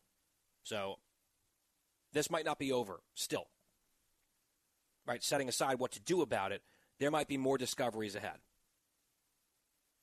So that was just an interesting detail who conducted this particular new search that we're learning about. But here's what the statement from the lawyers said, quote, DOJ took possession of materials it deemed within the scope of its inquiry, including six items consisting of documents with classification markings and surrounding materials, some of which were from the president's serve in the Senate and some of which were from his tenure as vice president. So that's one of the sentences in this statement from Biden's lawyers. And if you parse it, which I think you have to, we're talking about lawyers here, they're probably hoping that people sort of take the mental shortcut. Six items, they're like, okay, six more documents. But they said six items consisting of documents with the markings and surrounding materials. Plural. So, could an item like they say, six items were found. Could an item be an entire file cabinet? Or at least an entire file or a drawer of files? Would that count as an item consisting of documents? I think if you really look at the way they phrased it, they're giving themselves quite a lot of wiggle room about what was actually discovered and the quantity of it. If they had just found six documents or six pieces of paper, I think they would have said that because what they have tried to do at every stage of this is minimize, minimize, minimize while maximizing how they're doing everything the right way. Right? Oh, they're just they're following protocols, they're being so cooperative, they want to pat themselves on the back for all of that. And by the way, this the notion that they're following protocols properly and like they deserve kudos for that after what seems to be a massive, systematic, repeat breach of not just protocols, but the law on classified materials. It's like they're really hoping we will focus over here at all their cooperation and all their supposed alleged transparency, but the protocols, the law, the actual following of important rules pertaining to our national secrets, well, that wasn't done perfectly. Although, don't forget, President Biden said just last week he has no regrets about any of this. Now, that was before the new discovery was announced. Maybe some regrets will start to creep in, start to seep in. I would imagine, based on their previous spin, that Joe Biden was once again totally surprised that classified materials was found to be in his possession at his house? Like, how many more times do you have to be surprised? Obviously, I'm not making this comparison, but like, if there was a serial killer burying bodies in his basement and out in his garden, and the cops unearth another one, like, would you believe him? He's like, well, I am surprised anew. I am surprised freshly by this new discovery. Like, come on. We're up to what, half a dozen discoveries now? Does Joe Biden have his shocked face that he has to put on every single time they find one? You start to wonder were there any rooms in the house without classified documents sitting in them somewhere? Six items consisting of documents and surrounding materials. That is, to me, a phrase filled with weasel words. Designed, I think, deliberately by lawyers in lawyerly fashion to try to not mislead, but kind of distract and camouflage. That's my read on that. Then there's also the matter of the documents dating back to Biden's time in the Senate. I saw a number of people who have worked in the Senate, Senate aides, staffers, who were saying all weekend, hang on, how is that possible? It is very hard to view classified documents in the Capitol, let alone remove them from the Capitol, no matter who you are. Senator Ted Cruz, sounding a similar alarm, he tweeted this on Saturday evening. He said, This says some of the docs, it's the story from FoxNews.com about this. Some of the docs are from his Senate service talking about Biden. Cruz asks, Serious question, how on earth did he do that? I've served in the Senate for 10 years. Every single classified doc I've read, 100%, have been in a secure SCIF in the basement of the Capitol. What the hell? Cruz asks. And now, by the admission of Biden's own attorneys, some classified materials from Biden's time in the Senate, not even the White House, as vice president. His time in the Senate, that is somehow sitting at the Wilmington House. How did it get out of the Senate? How did it get to Biden's house? Why? These are things that we don't have answers to. And all the statements coming from Team Biden are just about how cooperative they've been. And then declining to comment any further because there's a special counsel or referring to this person, referring to that person. DOJ has said, no, the White House is welcome to comment. And the White House says, no, we're not. It has to be the DOJ. It's this little roundabout game where they don't want to really say anything. I was on TV yesterday on Media Buzz with Howie Kurtz, and I was up against Laura Fink, who's a Democratic strategist and sort of PR spinmeister guru. And I'm not really that for the Republicans, right? I'm conservative, but I'm a political analyst. I try to be intellectually honest. I'm not out there trying to spin something for a political party, even though I am generally more aligned with Republicans. Laura was doing her best to spin this thing. There's not really much to work with. She went the what about Trump route, of course. She kept talking about the possibility of an ultimate vindication for Joe Biden when we learn the facts. And it's just very strange. She said, Oh, this is about an optics problem. This is about the communication shop not communicating well. This isn't about the meat of the problem. It's not about the substance. And she was suggesting or almost predicting that Biden would be vindicated. And we've heard that from a number of different people as well, elected Democrats, some of the talking heads. Like, what are these people talking about? What vindication? You had stuff including top secret and SCI material sitting unsecured in places where it was illegal for that stuff to be. There's no vindication. That's the meat of it. That's the substance of it. If you or I were found with any of these things in our garage, we would be in handcuffs. I understand he's now the president. It's politically sensitive. There's an established precedent that if you are high enough up in the government, i.e., Hillary Clinton, and you do egregiously illegal things on this front, you're going to get leeway and you're not going to get prosecuted. I understand all of that. But for the little people, or even the middling players, these are just straight up crimes. And now we're seeing over and over and over again how often this stuff was mishandled. the protocols shattered, the laws violated. They keep finding more. That is the substance. I don't understand. Like, the only vindication that could happen is if it turned out that Joe Biden's grandkid wrote top secret in crayon and it just was like a coloring book. It wasn't actually classified materials. That's the only way this becomes a vindication. Obviously, that's not the case. They are not disputing that this stuff is classified, including top secret. So that's the scandal. And it keeps growing because they keep finding more examples of it, and we might not be done yet. And I just want to once again underscore a point that I made on Friday because it's even more relevant now given the developments and revelations over the weekend. In addition to the whole feigning surprise thing, Biden should at least pretend, speaking of feigning, he should pretend to care about this and to actually take it seriously, since that's the thing that they keep saying over and over again. One of the only consistent things that we hear from this crew is that he takes these matters very seriously. He should, he obviously doesn't, right? Based on his actions, based on the proof in the pudding, he doesn't take them seriously by definition. We have proof of that what, six times over, or six troves of varying sizes, this last one being sort of mysteriously and ambiguously described. So, multiple rounds of evidence that he doesn't take it seriously, but he should at least pretend that he does, if only for the cogency and consistency of the talking point that they say over and over again, like a little religious chant, very, very seriously.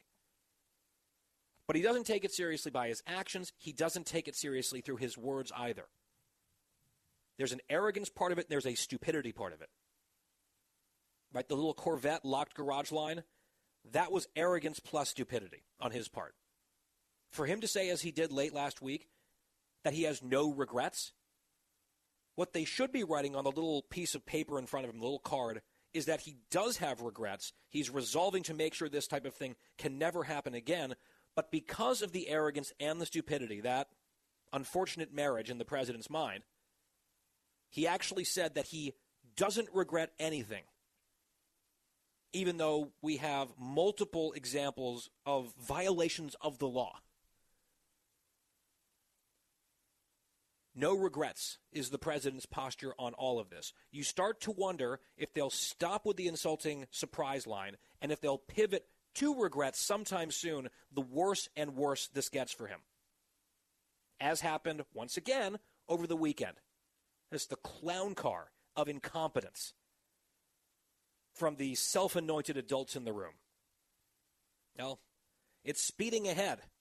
Destination unclear. It's the Guy Benson Show. We'll be right back. Fresh conservative talk.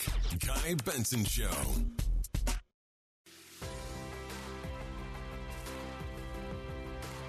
Back on the Guy Benson Show, Democrats were in full blown abortion advocacy mode over the weekend, marking what would have been the 50th anniversary of Roe versus Wade as an active constitutional precedent.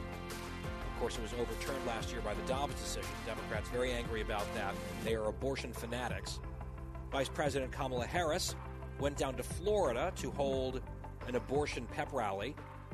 And at that pep rally, she had this to say Notice a few omissions from this reference to the Declaration of Independence, cut 21. It is a promise of freedom and liberty, not for some, but for all.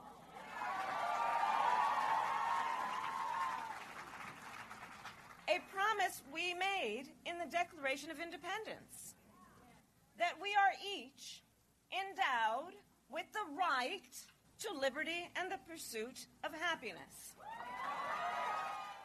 What did she leave out from that little paraphrase of the Declaration? We are each endowed with the right to liberty and the pursuit of happiness, she said. Endowed by whom? In the Declaration, it's very clear by our Creator, capital C. And there's another inalienable right that's mentioned first in the list that she just elided and omitted. Among these are life, liberty, and the pursuit of happiness. She skipped right to liberty. She excised life in this speech supporting unfettered, fanatical abortion on demand. I'm sure that was not a coincidence. Final hour of the Guy Benson Show is coming up. One of our colleagues here at Fox News was assaulted by a group of people in New York City over the weekend. A very scary situation. He will tell us his story when we come back.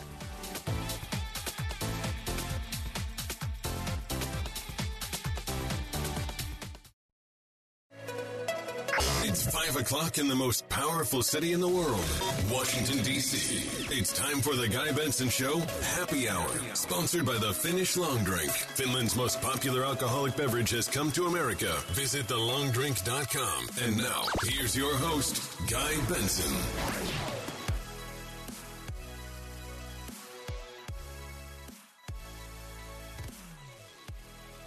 It is the happy hour on the Guy Benson Show on this Monday. Thank you so much for tuning in.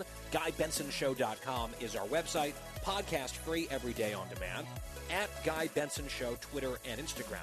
This hour is sponsored by our friends at the Finnish Long Drink. Find out more at thelongdrink.com. Always drink responsibly. 21 plus only, please. Well, joining us now is one of our colleagues here at Fox News. He's a meteorologist on Fox News Channel and for Fox Business as well. You've seen him on our air for a number of years. Adam Klotz is with us, and Adam, it's good to have you here. Guy, yeah, thanks for having me on the show. So I saw this story yesterday in the New York Post, and obviously it disturbed me. I saw some of the images that accompanied the story, and the upshot is you were after the Giants game, the NFL playoff game over the weekend, late that night, you were on a subway car I'd imagine heading home, and there was an incident that was occurring in your subway car. You tried to intervene sort of in a light way to help someone as a good Samaritan. That then resulted in a pretty brutal assault against you. Just walk us through what happened. Uh, well, yeah, the Giants took a beating, and then I got a beating shortly after that. Ouch. Uh, uh, yeah, I mean, you kind of summed it up there. I was going home from a bar after watching the game, and I was on my way heading home. Uh, and a group of, I would say, seven or eight teenagers were all kind of hanging out in part of the subway I was sitting. The subway car was relatively full. It was not some dark, eerie type of setting where you felt nervous at all because, you know, you get late enough at night and maybe it starts to feel that way. But at this point, it wasn't like that. Uh, there was an older gentleman, I would say in his upper 60s, sitting kind of across me, across the subway car. And these kids, they saw one light a joint, and with the lighter still lit in his hand, just put the flame on this guy's hair, and it went up like a matchbook. Just boom, his hair, his head's on fire, and he starts batting out his hair. And without really giving it a second thought, I was just like, "Yo, guys, you cannot do that." And pretty quickly, he did not like that. One of his kids, and he's like, "What did you say to me?" I'm like, "You can't do that." And it became like, a, "You're going to tell me what to do. You can't tell me what to do." And from there, it just uh, it was suddenly like I challenged him, and that wasn't good. You know, he didn't want to be challenged. I got uh, I got slugged in the face, got a, caught a left hook. I then some other guy down the way, he's like, "You kind of need to get out of here." Like he could see it intensifying, and all these other guys were kind of starting to get more involved. And I actually, me and every person on this train moved subway cars. We left. So I've been hit once or twice now. I'm bleeding a little. I try to walk away from it. At the next stop, the doors open. They all rush from their car into my car and just jump me and just beat me. They get me on the ground. They're punching. They're curb stopping. They're kicking. It it was a it was a bad situation. How many of these teenagers were attacking you? Would you estimate all seven or eight of them? Uh, I would say maybe like five of them were were on me. Okay, and yeah. I know that a few of them have been identified. 15 years old, 17 years old. So these are you know high school aged kids. And I see. I did not know the detail about how you tried to de-escalate. You instinctively. I mean, just everything that you're saying is pretty shocking including the fact, because I saw some people when this story came out wondering whether you were telling the truth about all the details. Sounds like there were a lot of witnesses because it was a crowded train car, not just, you know, you and these kids and the one other guy. That's important information. They light just what? Just for fun? Just for the enjoyment of it? They light this man's hair on fire while lighting their drugs. Like, this is what you witnessed, yes, and you simply objected to that earning yourself a punch in the face. You then leave. You go to a different car They clearly then regrouped and planned to come beat you in a much more significant way, came into your car, and were just pounding away. Did anyone come to your assistance? How long did this beating last? Um, yeah, they fully charged. You know, it's the it's the we left the car and went to. I mean, I think we as in the whole train car was kind of running from them, even though they were only targeting me. Uh, you know, uh, the next stop is probably five or six blocks is it, so it's only a couple of minutes, and I'm just still gathering my thoughts, like what just happened back there, and those doors open and they all charged. So it goes from like one or two to now suddenly the entire group has me on the ground and they're kicking me and they're hitting me. And I would say, like, as far as everyone else on the train, they were quick to help. Someone pulled the emergency brake. They were trying to get help for me, but no one was physically doing anything to put themselves in a situation between me and like the violence. And they were very driven on these these guys were not happy that I stood up to them and they were going to make me pay for it. I remember very clearly I'm on the ground. They get me on the ground and they're kicking and punching and there's a there's a repeating put him to sleep, put him to sleep. Like they want to knock me out. They want me to be out cold. And once you're out cold, like there's no way to defend yourself. So I was really focused on trying to cover my neck and cover my head so that they weren't getting any clean blows there. And as a result, I got kicked and stomped in the in the abdomen and in the the ribs a lot. But they weren't able to knock me out, which I think would have been a much worse situation. How long did this last? It probably happened very quickly. Probably felt like it lasted forever. Do you have any handle on how long that went? I really don't. It's hard for me to know. From the time they the, they lit the man's hair on fire, we were traveling south from 34th Street, and by the time the police were there, and I was like getting up from being beaten, we were on 18th, and that's probably like three stops. So that would have taken, I mean, the whole incident maybe 10 minutes, but the actual beating, it's I, the adrenaline's pumping. Time almost ceases to exist. Hmm. So you went to the hospital. You were treated for minor injuries. They X-rayed you. It could have been a lot worse, but you also were clearly the victim of a very serious attack uh, with bruising and blood on your face. Uh, since you were protecting your face, I can only imagine that the, the bruising and the lacerations on, on your torso are worse, yeah? So, what you've seen on my face, there were some cuts that maybe look worse, but the pain is not even remotely the same. The pain in my body is 10 times what you're looking at on my face they, they really, I'm really sore. It's hard to breathe. They got in really good blows. So the New York Post reports that three of these assailants were captured two 15 year olds and a 17 year old. And they were then released. They were cut loose. They prepared some juvenile reports. Their parents were called to come pick them up. The Post writes It's unclear why the three nabbed suspects were released without facing charges. But an NYPD spokesman claimed Sunday the department did not have that option because of their ages and the fact that the crime involved an apparent misdemeanor. And the story also says that recently New York City changed the law to make it harder to charge minors as adults, even in attacks like this where they revised the age where one could be charged this way for an assault, uh, which is exactly what happened here. This might have pertained to one of the kids, a 17 year old. Uh, could have been charged in the past as an adult, but now we have much more equitable and justice minded laws. And unless I'm reading this incorrectly, and you probably have more insight into this, Adam, you will really have to jump through some hoops with an appeal here just to have any possibility for criminal charges. Is that your understanding of this, or am I missing something? Um, so that is basically my understanding. There have been some conversations with the uh, detective who's been put on the case, and it's still kind of ongoing. I think uh, I'm going to hear a little bit more about my options in the days to come. But I do get the general sense that, yeah, it's going to almost certainly be a slap on the wrist if it's anything at all.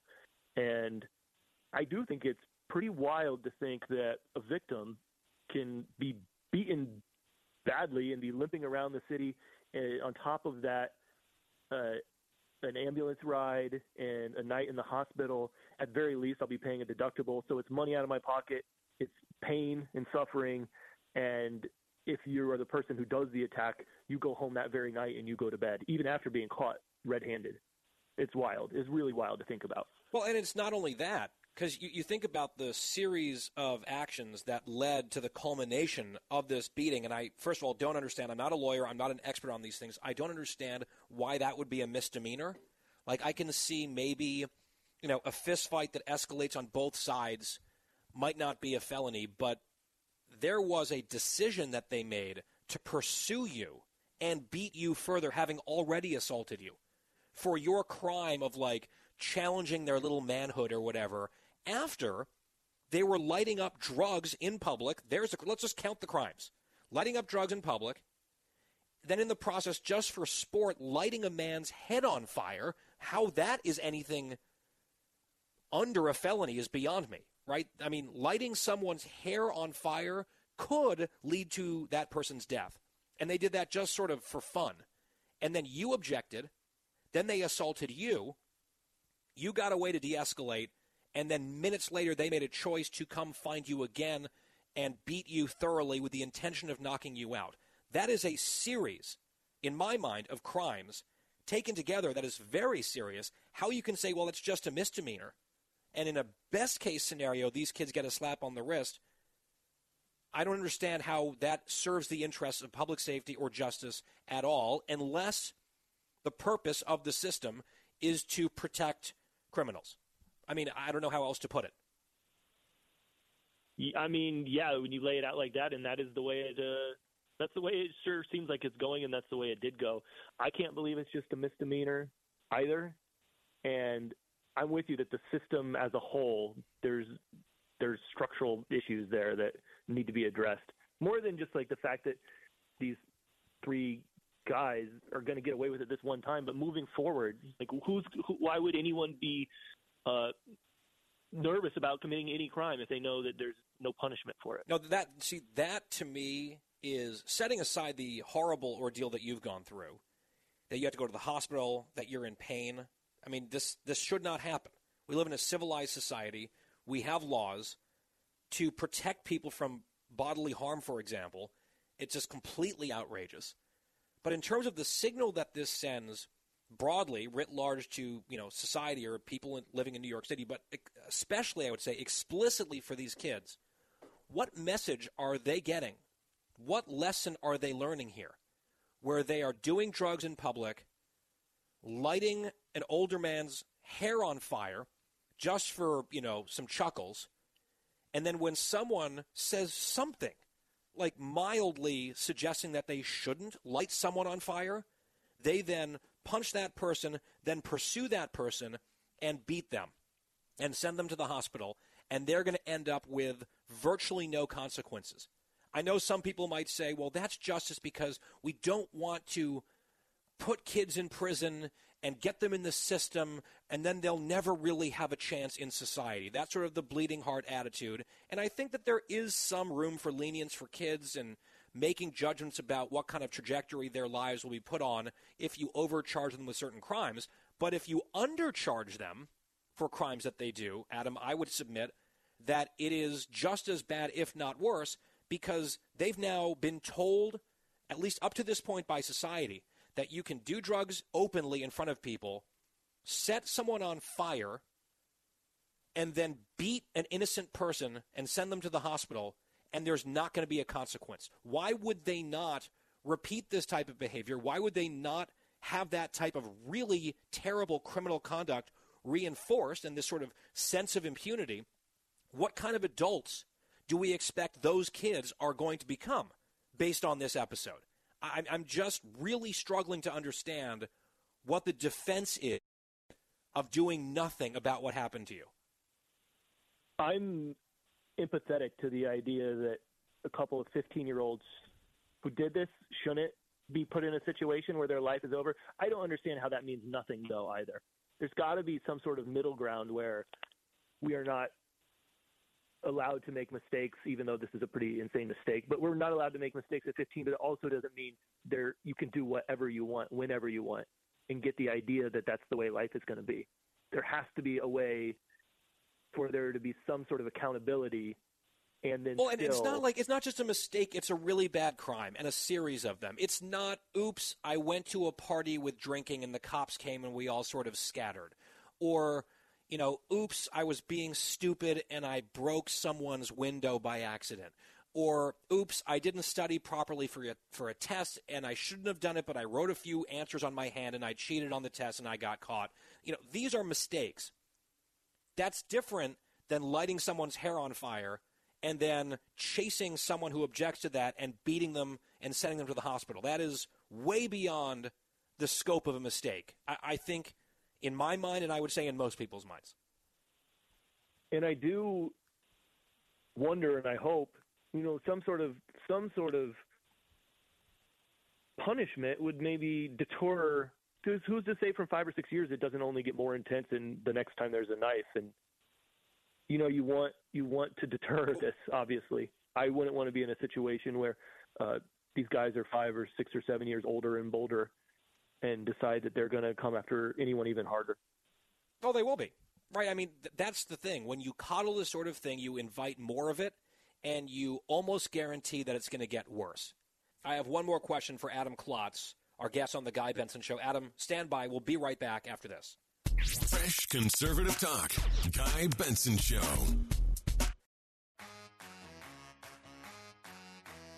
Adam Klotz is our guest, Fox News meteorologist who was beaten by a gang of teenagers in a New York City subway car over the weekend. Last question, Adam, before we let you go. The cops who investigated this and made some of the arrests, I mean, what are they telling you? Because uh, they can't be okay with someone being victimized on the streets that they're sworn to help protect and defend. But ultimately, it's kind of, I guess, based on how the law is written and based on who the DA is, one of these Soros backed left wingers, I guess a lot of this is out of their hands? That's a great question. The officer who initially was there with me, uh, his name is Officer Zapata, he, I just felt, was an amazing kind of frontline worker on this. He, he seems like a great cop. He was there. He grabbed, he's the one who himself got all three of the suspects that they did get of the big group. And he was with me. He was with me in the ambulance from all the way till I went through the hospital and I got the x rays. And he has only been on the force for like 18 months. And he was really driven and thought, you know what? I do not like that this is happening.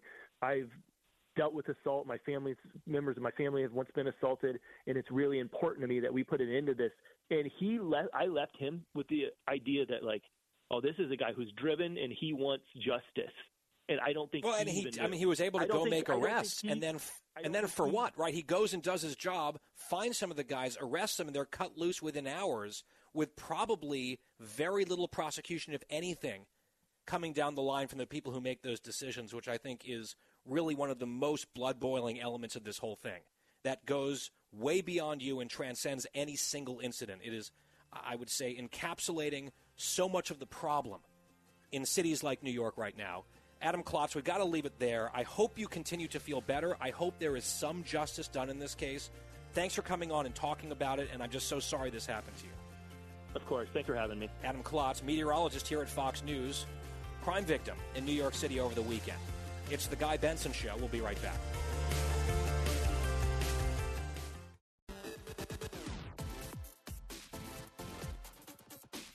You're listening to a new generation of talk. Guy Benson. As we continue here on the Happy Hour, Monday edition on the Guy Benson Show, let's play part of our interview from earlier today, top of our show, with former Secretary of State Mike Pompeo. Out with a new book, Never Give an Inch. Here's part of our discussion. You give a lot of advice in terms of public service and defending American interests in this book, Never Give an Inch. And I sometimes like to zoom out and talk to someone who has not just the experience as Secretary of State, but CIA director, congressman. When you look at your public service thus far and your career in this space thus far, what would you say is the most significant legacy that you have contributed to in your mind? So, guy, boy, it's it's hard to know, and I don't spend a lot of time yet thinking about legacy. But if if you look at the book Never Give an Inch, it's a it's a theory of public service. It says, look, it, there are things that that we can compromise on, but there are a handful of things uh, America is the most sex- exceptional nation in the history of civilization. The the greatness that our founders bequeathed to us. You just have to stay at it. You can't give an inch. And so, if you look from my time as a young soldier now, goodness gracious, almost 40 years ago, to my time as a member of Congress and then CIA and state, in each of those places, I was every day trying to do my best to deliver on behalf of the American people. I was, I was fearless. I was relentless. Um, I didn't get it. We didn't get it right every single day, but we were determined to put the American people in a place that made their life and that of their children, grandchildren more prosperous and more secure. And I think for those who enter public service, there can't be any higher expectation. Thinking specifically about the foreign policy of the Trump administration, which in many ways was quite different than what we're seeing now under the subsequent administration, is there something that you think is the top Trump Pompeo foreign policy legacy at the top of the list? We were four years of reminding the world that America can be strong and can deter aggression around the world. And it doesn't have to send the 82nd Airborne every day or 40,000 soldiers someplace to do it. Okay, we were we had a, we had a model that was just fundamentally different. We we didn't we didn't we weren't expeditionary, we weren't expansive, but we didn't allow any new wars to start for four years. And you know we we, we deterred through American power and strength. We crushed the caliphate. We pushed back on Chairman Kim. We were the first administration to acknowledge the threat from the Chinese Communist Party. Putin didn't invade Ukraine. We have four significant peace deals in the Middle East. All of this without significant military conflict. I think that is a an achievement that looks and feels like the Reagan legacy, right? Which is peace through strength actually can work. And if you look at what's changed these past two years, I think it's the absence of that strength. Ukraine comes up a number of times in this book, Never Give an Inch. There's this moment now, Mr. Secretary, in American politics, especially on the right, a certain element of the right in U.S. politics, where there's a growing sense that maybe Ukraine has gotten enough support from the U.S., it's not really in our national interest to continue to support the Ukrainians if it ever was. Uh, some, I would say, wrong in my mind, equivalencies between Putin and Zelensky. There's just some people saying, you know, it's not our fight. I know we don't have boots on the ground, but let's just stop spending money there. You know, who's really to say who's in the right? I wonder how that kind of talk strikes you based on your experience. And if you think that's wrong headed, what American interests are at stake right now in Ukraine? So, Guy, yes, there, there's always been an element of the conservative movement that has been, call it uh, isolationist, call it un- unwilling uh, to do what it is we're doing in Ukraine today. Um, I think they fundamentally just misunderstand risk to people right here at home in the United States. Uh, to your point about American interests, uh, Xi Jinping is watching what's taking place in Ukraine. Uh, Vladimir Putin has no intention of stopping in Ukraine. He will. He will. He's told us as much. He will continue to advance throughout all of Europe and we have deep interest in helping a, a sovereign nation defend itself. They haven't asked for our soldiers; they just want our stuff. And you can see what happens to the American economy when we allow Russia to gain power and influence. When authoritarian regimes are on the rise, the American people suffer here at home.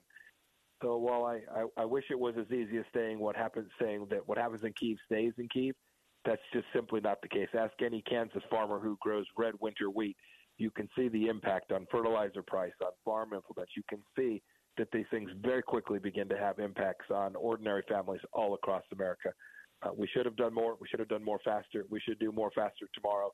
We need to bring this war to a conclusion as quickly as we can in a way that gets us true permanent peace in the region. My full interview with Mike Pompeo, former Secretary of State, author of the brand new book, Never Give an Inch, available online at GuyBensonShow.com part of our free podcast, the whole show every day on demand, start to finish, no charge to you, totally free. GuyBensonShow.com, FoxNewsPodcasts.com, or wherever you get your podcasts.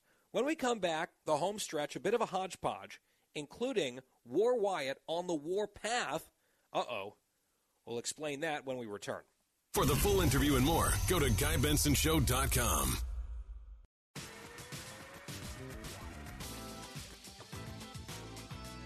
home stretch here on The Guy Benson Show. Monday, thanks for listening. GuyBensonShow.com. That's our online home. The podcast is free every day. And at the beginning of every show, I give the day and the date. It is January 23rd, which means it is Adam's birthday, my husband. Very exciting, although a Monday birthday isn't exactly the best, which is why we celebrated it over the weekend with some friends. We got a reservation at one of our very favorite restaurants in D.C. and just had a great time, a great meal. We had several long drinks before and after dinner, as a matter of fact. And the reservation had been made well in advance, and so it just timed out such that I didn't have an opportunity to watch almost any of the Giants Eagles game, which is just as well because the Giants got throttled in Philadelphia. So I didn't really miss much. The Eagles advance. They will host the 49ers in the conference championship game. Over in the AFC, boy, the Bills really struggled at home. The Bengals looked really good. Cincinnati moving on to face Kansas City for a slot in the Super Bowl. So the game that I was most interested in, at least potentially, ended very badly for my team, but I was at dinner having a very nice time. Actually, the most interesting non birthday related festivities event was at one point during dinner, I went to the restroom, checked my phone, and they had found more of the documents. Another group, bunch, trove of documents in that weirdly worded statement that they put out from Biden's lawyers. We talked about all of that in the last hour. So if you missed it, you can go back on the free podcast. But it was interesting because we were talking about Adam's birthday and some of the fun that we had over the weekend on our show planning call earlier in the day.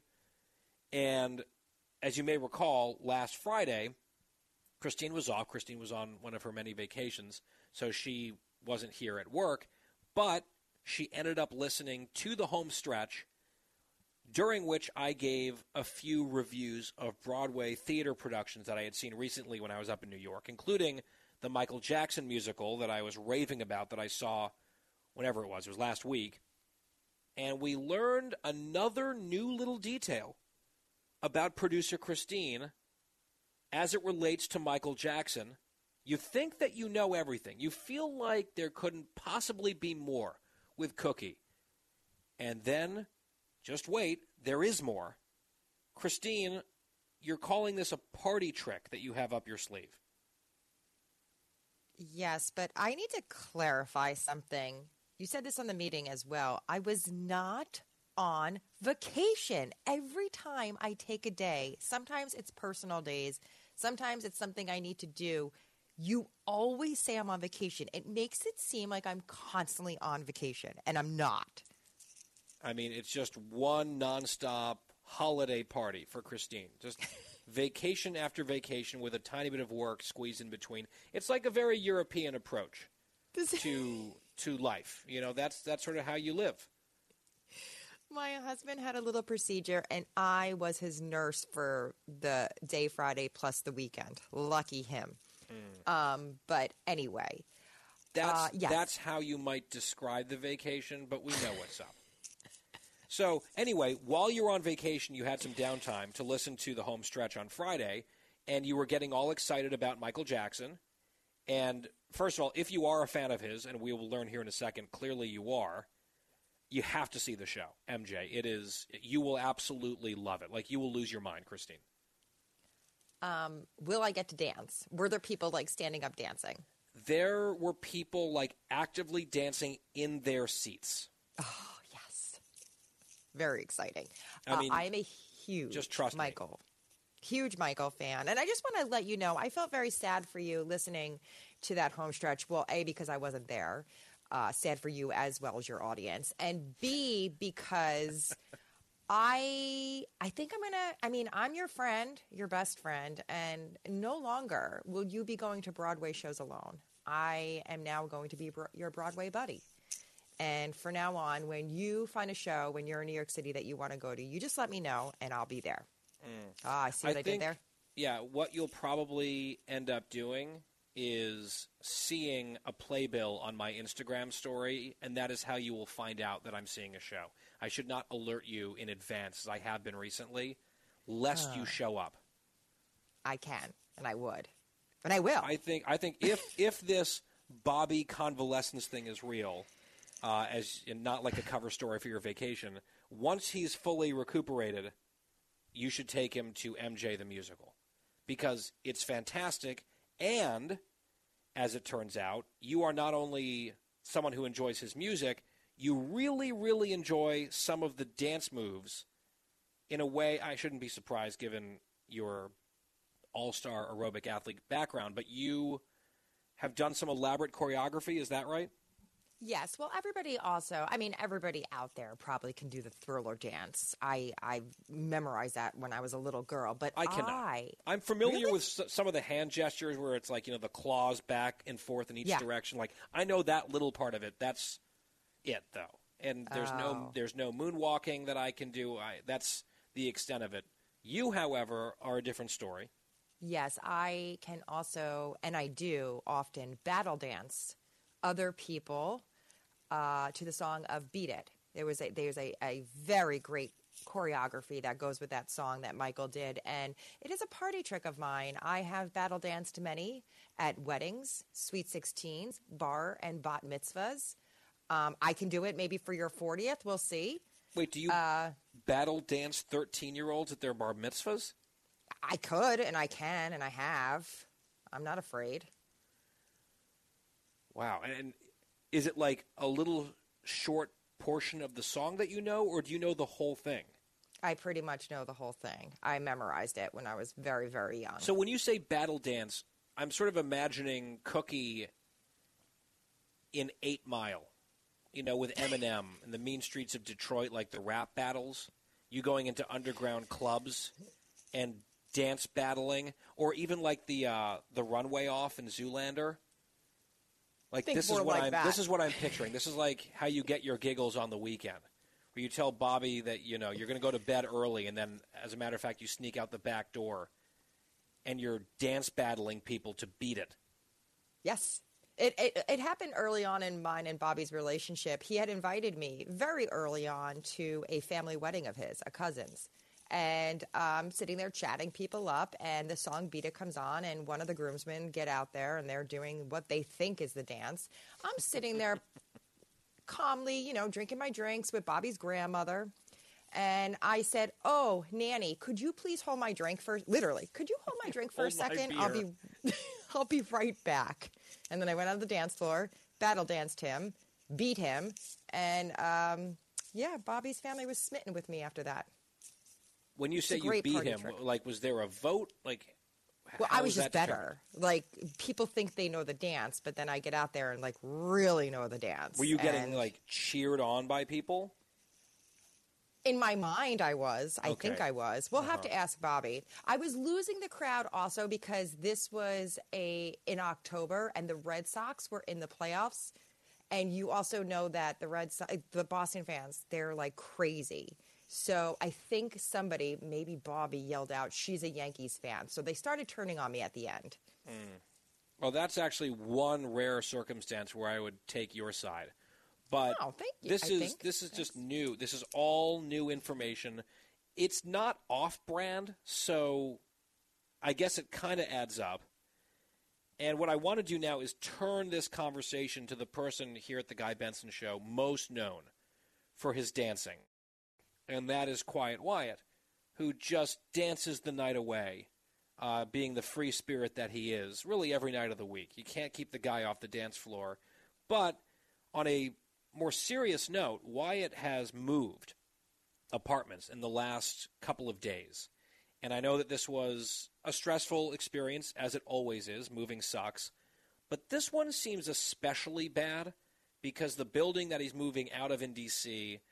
just doesn't really seem like they had their act together and they were jerking him around. Wyatt is rarely incensed, but I would say he's gone on a few rants that I can only describe as War Wyatt on the war path. So, Wyatt, number one, have you moved in yet to this new place? Like, is that process complete? Yes, it has been completed. Do you like the new place? Very much so. Okay. Yet, you seem to have like vengeance on your mind toward the old place. Why? Guy, it just comes down to when when people don't do what they say they're going to do, and they completely just write you off when it's their job to follow up with you. I have a problem with that, and that was the problem with these people in the leasing office at this apartment complex. And it just, to me, it's such bad business. They lost a really good tenant, and I just want to make sure that all their managers and all the people around know that they dropped the ball and that this whole ordeal happened. How do you plan on doing that? And what makes you think that complaining higher up the food chain will result in anything if everyone is sort of bad at their jobs and not really caring about the work product or the way that people feel? Well, I think I think a nice, strongly worded, well thought out email, several emails now. um, I think that might get some attention to some people, and it might just uh, result in hopefully this not happening again to someone. Because I think that sometimes you just have to uh, make sure your situation is known to certain people and higher up uh, positions.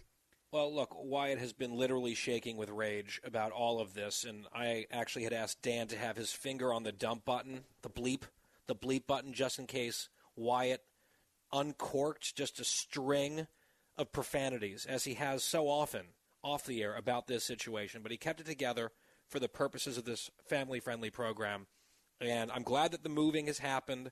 Sorry that it didn't go well. Hopefully, you're able to channel some of that anger and frustration into catharsis out on the dance floor. Maybe Christine can teach you beat it moving forward, and that can be your next move as the crowd goes wild. I've painted quite a vivid picture, have I not? Most of which is completely inaccurate. But Wyatt did move, and I think he does have a legitimate gripe. We're not going to shame the company by name yet, but we'll see. In the meantime, we got to run. Back here tomorrow for more of The Guy Benson Show. Same time, same place. Talk to you then. Have a great night.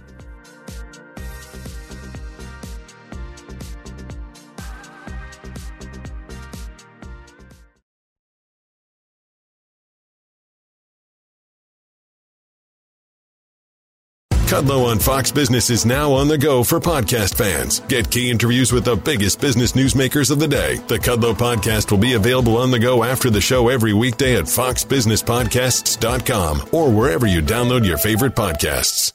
Listen to the show ad free on Fox News Podcast Plus, on Apple Podcast, Amazon Music with your Prime membership, or subscribe wherever you get your podcasts.